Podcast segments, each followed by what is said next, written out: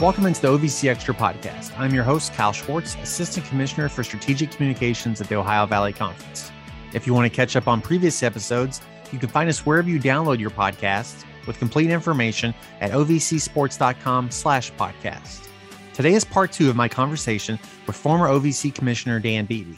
If you didn't hear the first part, make sure to take time and listen to that before proceeding with this episode. We pick up our conversation as I ask him about his memories of a high profile noon basketball pickup game that he used to participate in during his time in Nashville. Now, Dan Beebe. One of the things I wanted to ask you about that I thought was interesting, I know you played a lot of noon pickup basketball games, and there were some famous people that you played with, which led to you meeting people and making connections that helped the OVC. So, um, what kind of stories can you tell us about uh, those games and some of the people that played in those pickup games? Yeah, that it was that was great. Um, of course, probably the most famous of, of all of us down there was Vince Gill. Um, in fact, in I think it was 2016, um, Vince and I had to guard each other a few, you know, because we're about the same size. Well, not size. I'm bigger than he is, but you know, same height. Um, good, good guy. But 2016, I'm I'm living in Kansas City, and Vince is coming in there to play. I get a hold of him. I take him out to a barbecue place, and I told him, um, "Hey, look, Vince, um, I'm responsible for your career taking off, and I think I deserve royalty checks." Um, and he says, "Well, how do you how do you figure that, Beebe?" And I said, "Because." I distinctly remember one time when I was coming through the key and I stopped for the ball and you weren't paying attention and you rammed your teeth in the back of my head.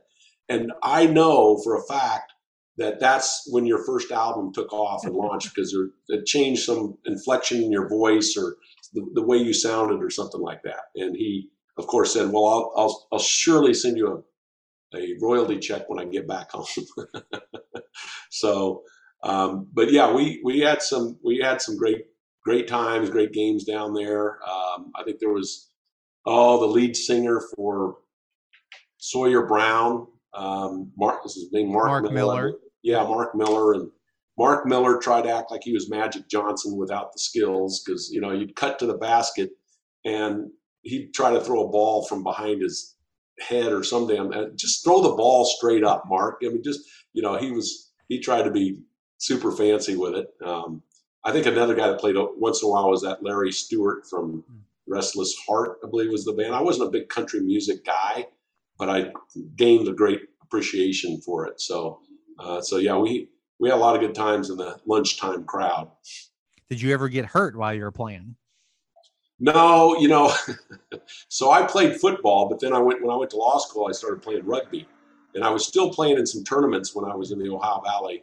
Um, not often, once a year, I'd go out and play, and um, and and Vince Vince accused me of playing uh, lunchtime basketball more like a rugby event than a basketball event, and one time, um, I don't know if it's he or somebody was guarding me, and there was a there's a young guy that just finished playing at Belmont for Rick Byrd, and he was playing with our lunch. Of course, he was good because um, he just he just finished playing. They were in a, NAIA at the time, and he was a pretty good player. And somehow I up faked Vince and drove around him, um, flying at my you know slow speed to the basket.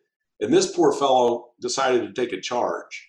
Well, I wasn't going to risk you know, trying to move one way or another to, to sprain an ankles. I just, I just crushed him and still, cause what do you, you know, you're not going to foul out or anything. Sent him reeling back to the wall on his, on his rear end, sliding back there.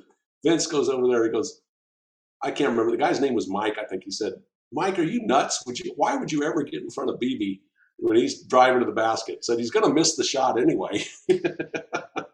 so well, I think that this the story kind of comes full circle because then when Belmont joined the OVC, Vince would sit in the crowd and he'd yell at the officials. So you know you were already uh, getting that relationship with the OVC, but before that happened. So before we talk about your post OVC uh, career, I just want to ask, you know, what made the OVC special when you were there? What, what you know, what, what, could you tell people those memories of the the people you work with, uh, the sense of community, um, whatever was surrounding the, the schools? Yeah, I mean, there's so there's so many things that um, were special about the Ohio Valley. I think uh, one, it was it was in some ways uh, not because people wouldn't have taken another another path, but it was more rooted in what athletics I think is is about without the all the uh, pressure, the money.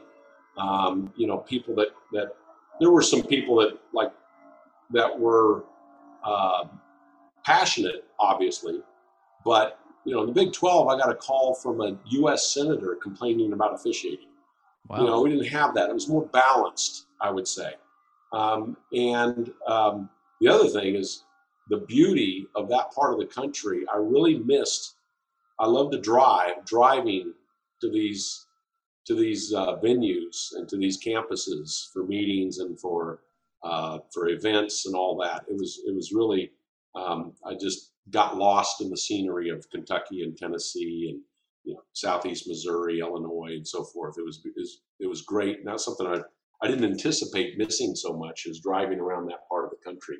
Um, the people were more you know they they they didn't have uh, didn't have to attend to the same types of pressures and, and things that and I think it just made for a more uh, less tense time and it's kind of easy going stuff that you didn't have to be on guard, let's say, as much.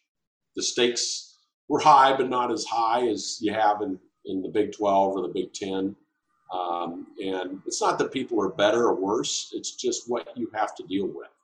Um, what you have to deal with in those big, in those bigger uh, conferences uh, is just the intensity is a lot higher and the stakes are a lot higher I think it makes for a more, you know, like I said, balanced way of life and balanced approach when you're working in the, in the Ohio Valley Conference level. Um, uh, those other jobs can be so all consuming because you do have politicians and big donors. And I mean, when I was dealing with in the Big 12 with, you know, all the expansion problems, sitting in my office on a Saturday and get a call from Boone Pickens, you know, the big donor at at, at Oklahoma State and him talking about having talked to the governor of Texas and you know th- those things weren't happening in the Ohio Valley. Um, uh, you know, at least not as much. Now there was a lot of pressure and intensity when I had to deal with you know that fight, and when I had to deal with some other things that went on, and uh, kept there were some sleepless nights, but people were grounded in a way there that because they're they're not under that same kind of scrutiny that you have on a national level at the higher at the Big 12 type situations. So then the opportunity came to be the senior associate, and then at the Big 12, and then you were eventually the commissioner. Um, when you first started, and what that, obviously you couldn't pass that opportunity up. So, you know, what were you thinking then? Like, hey, here I'm at the Big 12. What, what are the things we're going to accomplish there? Um, well, first of all, I started in, in, the OVC, and this is a this is a compliment to the OVC and Jim Delaney's path previously. Um, at 37, I was interviewed when the Big 12 was first formed. Um, I was starting to get recruited, you know, for those positions, but there became a separation between the BCS and the and the FC, FCS now, you know, one double A at the mm-hmm. time that was not there when I when Delaney left to go to the Big Ten there became more and more of a separation of designation. Postseason was moved from you know not just being uh, in football, not just being uh, uh, bowl games. You know they they created the alliance and then the BCS and all that. Um, so nonetheless, I was being interviewed. and I got interviewed in summer of 2002. I was a finalist the, with the SEC, um, and uh, then uh, because of that move with Slive, you know Slive got that job, Mike Slive, and then uh, Britton Banowsky, who was the deputy for, or you know, senior associate at the Big 12, left to take Mike Slive's job at Conference USA, and then my friend Kevin Weiberg, harkening all the way back to my days at mm-hmm. Wichita State, um, asked me to come be the senior associate. And uh, there was an attraction there, and I started getting feedback that if you ever want to get in one of these BCS jobs, you're going to need to work at BCS level first. So I was weighing that with my you know, my satisfaction and, and, really a great situation of the Ohio Valley and being the lead person and um, having a level that, you know, of, of, and working with people I really enjoyed working with um, and decided to go ahead and, and take that position. Um, and then Kevin ended up figuring out soon that it's hard to make those guys all play nicely in the same sandbox at the Big 12. The Big 12 is a unique conference that was formed for marketing purposes and maybe not as connected otherwise.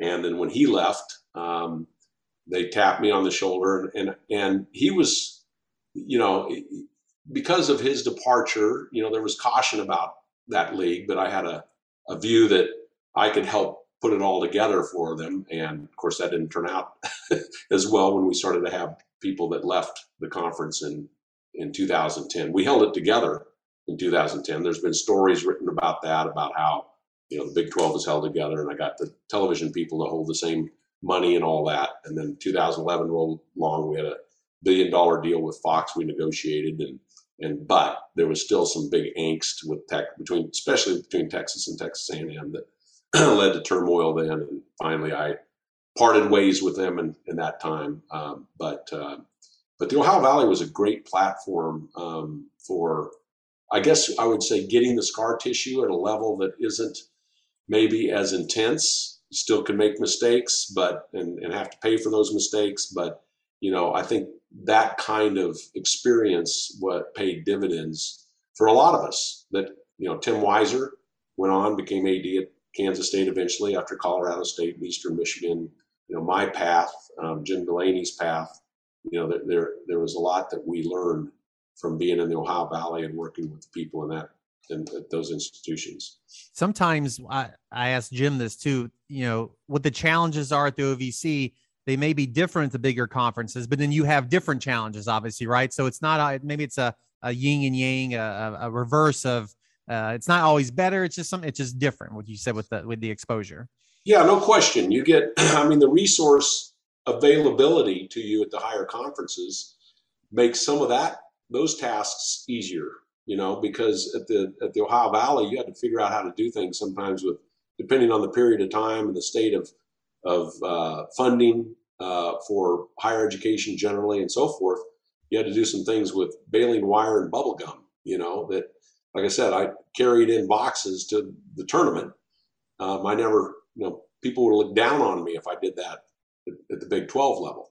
Um, so there's a humbleness that I think you need to learn and understand when you're uh, at the Ohio Valley Conference level that I think also benefits someone when they go to a, a Big 10, a Big 12. Um, and uh, cutting your teeth at the Ohio Valley Conference level with good, honorable people that understand that you're going to maybe not get everything right all the time helps you when you prepare you for when you go to that higher level. So, um, so yeah, there's there different problems, different packages of problems um, that come with each situation. It does it, it is somewhat relieving some sometimes when you say, oh, we have this. Well, take the expansion level. You know, I'm going to hire this group to explore and evaluate all these institutions when Ohio Valley, you, you don't have the resources to do that. You got to do it on your own. And that was before Google and before all the other things that you can just look up, you know. So, um, so there is an ability to to uh, do those things at the Ohio Valley Conference level, and at least at the time I was there, there wasn't. You didn't have the the, the ability to have a limited specialty right? You had to have a number of different things that you did, which I think is sometimes lost in what we do now. I mean, every like I said, all hands on deck. You know, when you get to the higher levels, person X is in charge of this specific task and duty, and that's all they really do. And person Y is in charge of this one. And, in Ohio Valley, you might have person A doing three of those things. In the Big 12, you have five people doing individual tasks related to that situation. And I think it makes for a broader, you know, perspective when you get to work at Ohio Valley Conference level. Um, and I think that's a good preparation for going forward. I wrote this down on prep, and you've actually referenced it twice, but um, making schools with different priorities work together is important, obviously, as being a commissioner, but it's not always you're not always popular as commissioner, right? Because your decisions may impact people differently. Is that the hardest part of being a commissioner? Is is managing you know different expectations from different schools? Well, I think it's one of the hard parts. Um, yeah, and I think sometimes you got to be a mediator because you do have institutions that have different um, uh, different philosophies and things. Um, I don't think you know you you, you got to have principles and and not and be committed not to compromise them. I think you start to lose. It's kind of like in the games themselves. Coaches that I learned this, you know, that coaches were always suspicious if they felt like an official was caving into their opponent or themselves even. If they thought they if they thought well i can push this official to officiate the game in a certain manner what are they doing for others? You know they were more respectful of someone that stood by you know the rules and all that kind of stuff. And i, I think it's the same thing for any positions really. Um, and it's it's it's hard because you get a lot of pressure to uh, do things differently for different people. Mm-hmm. and i think you have to stay committed to your principles, your values, what the rules are. Um, and that comes with a lot of criticism that can be fired at you for, you know, um, and I always say we worked in a profession, whether it's coaching or, you know, uh, administration on campus or commissioners, where everybody knows how to do our jobs better than we do. so, you know, if you're running an insurance company in uh, Mayfield, Kentucky, you know, you may know your insurance world well and have done well and profited well, but you sure the heck know how to coach the Murray State team or you know how to run the conference or you know how to officiate. In fact, when I was a young, brash commissioner, I got kind of tired of hearing in these smaller crowds, you know, that we had the criticism of officiating. Of course, you could hear your name, Beebe, where'd you get these officials? They're terrible. So I started to kind of walk up to people that said that and say, well, why don't you why don't you show up to camp and try to become an official? You can make a difference. And of course, they didn't want to hear that at all. They didn't want to be one. They just wanted to criticize those that they thought weren't making the right calls. So um, that was probably something I wouldn't do otherwise. but, uh, you know, I, I, really like that. I, I think maybe yeah. we need more of that. last question before we talk about what you're doing now. Obviously, social media has changed the way people criticize commissioners and, and people in athletics a little bit too. But um, how did what was your how did you deal with the media during your tenure at the OVC and then at the Big Twelve? What kind of relationship did you have generally with with media people? Yeah, I think you could talk about this to your you know to those that covered us then or covered me in the Big Twelve. Um, I felt really good about my relationship with them. Um, again, I think it comes from a place of being honest and true to your values and also not trying to snow them about something. Um, because you know and, and look it's somewhat similar to my investigative days. Just tell me what you know tell me when you don't know or tell me when you can't tell me. Mm-hmm. um, and so that's what i tried to carry out with the media. Here's what i can tell you here's what i can't tell you and i'm not going to i'm not going to try to they would ask tough questions and i would say that's a great question. I'm not going to be able to answer that at this time or I'm not choo- I'm not going to answer it because it's something that we're trying to process in the league, and I'm not going to have that process corrupted by having public information about it. So I think media respected that. Not everybody. I there there were some that wrote some pretty derogatory things, and you know um, I remember when I was in competition for the Big 12, and there was a, a Murphy's. I mean the the Murfreesboro press was always hot after me because they felt like I was unfair to poor Middle Tennessee State. And um, not only that, they, they had an NCAA investigation. They they felt like I was you know behind that too. And this one media person down there wrote in the Murfreesboro paper that you know please go Big Twelve, please take Dan Beebe. so so you, you got to have some thick skin in dealing with that stuff, and it's and it's tough. And I got booed in front of some folks with my little kids around, and hmm. you know th- those are those are tough times when those things happen. But um, but back to the media, I think uh, it's it's just important to treat people like you and like I want to be treated. I want the straight scoop. And you know, I think I see I saw people get in trouble with media when they tried to um, uh, f- to fool them about what was really going on or, or misdirect them or something like that that just when I as an investigator and as an investigative reporter or just a reporter generally, I think the mind, oh, I smell something going on here, and I'm going to dig more to figure it out. And they still may try to figure it out if I said, "Great question, I'm not going to answer it now because we need to keep the process private, or or that's just not something I'm I'm going to speak about until it's until it's ready to be talked about. We'll end, we'll end with this. You've moved back to your home state. Tell our audience uh, what you uh, have been doing recently.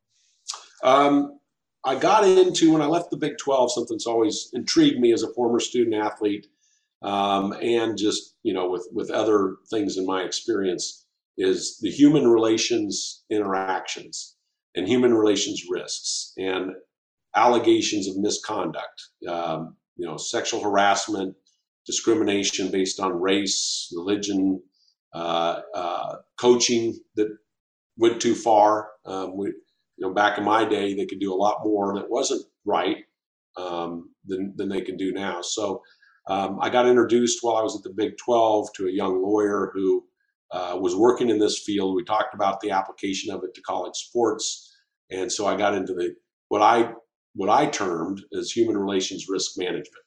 So we work with university athletics departments in trying to help them prevent uh, misconduct issues um, by assessing their, you know, what their situation is related to what people on campus are responding to allegations of misconduct, whether it's a Title IX office, student affairs, general counsel, you know, any of the hu- human resources, um, and uh, their policies and procedures. And we always find gaps that are going to put them at risk. So we're risk managers, really, human relations risk management.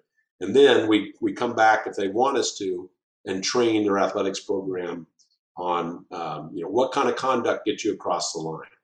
In a lot of places, it is also involves um, uh, where do you go? What do you do to report something? So we launched this right at the time of Jerry's, right after Jerry Sandusky case. Sad, horrible situation. But what the investigation revealed is all the way back into 1998 uh, custodian walked in on Jerry Sandusky in the shower with a boy, and the testimony of that custodian and fellow custodians he told about that experience was we didn't know what to do. We weren't going to take on Penn State football. Who are they going to trust? Who are they going to believe? And that story I've seen come up over and over again. And, you know, outside of athletics, the Me Too movement, you heard those kind of stories. Those people in most vulnerable positions, whether it's student athletes or employees, often might know something and um, they're too afraid to come forward or they don't know where to go. And so we try to help unearth that. Then when I moved back here to Washington State, I started doing a little bit of this consulting with um, school districts, but I do it more on the, I dusted off my investigation uh, uh, skills, which um, I really enjoyed doing back in the day. And so I've done school district investigations up here for teachers or others that get out of you know, they're accused of doing misconduct issues. And then I also did some work with the U.S. Olympics on these same kind of issues too. So um, I have enough time now that I can uh, to, to, hit a number of bad golf shots with my buddies at the at the club and um, and see my family who are all here in my hometown of Walla Walla, Washington. So after 40 years of being gone, it was good to return to a.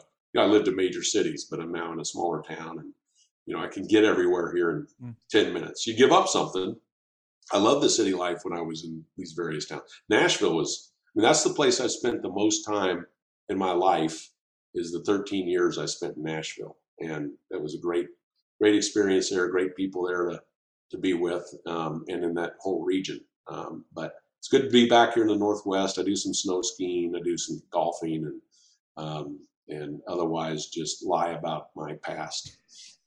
I was well, a, now I'll, I'll, claim I was an All American football player because I don't think there's video evidence or anything else to, to, to, prove otherwise. Well, you were part of the, you were at the OVC when they celebrated their 50th anniversary. We're now to the 75th. I don't want to date you or how old anybody is, but uh, we just appreciate your time and, and, sharing some of these stories as we celebrate this year. So uh, thanks so much for taking the time, Dan. Well, I, am I'm, I'm honored and thank you and uh, look forward to uh, the result of all this. That concludes my conversation with Dan Beebe. He had some really good stories to tell. You can definitely tell why people liked him so much, and I had a lot of fun interviewing him. Dan is the second of our three former OVC commissioners we will have on the podcast as part of our 75th anniversary series. We are excited to have them, as well as other former coaches, players, and administrators during this year. Remember to find us on your favorite podcast platform and like and subscribe to help spread the word. You can also visit ovcsports.com slash podcast for more information. Until next time, take care.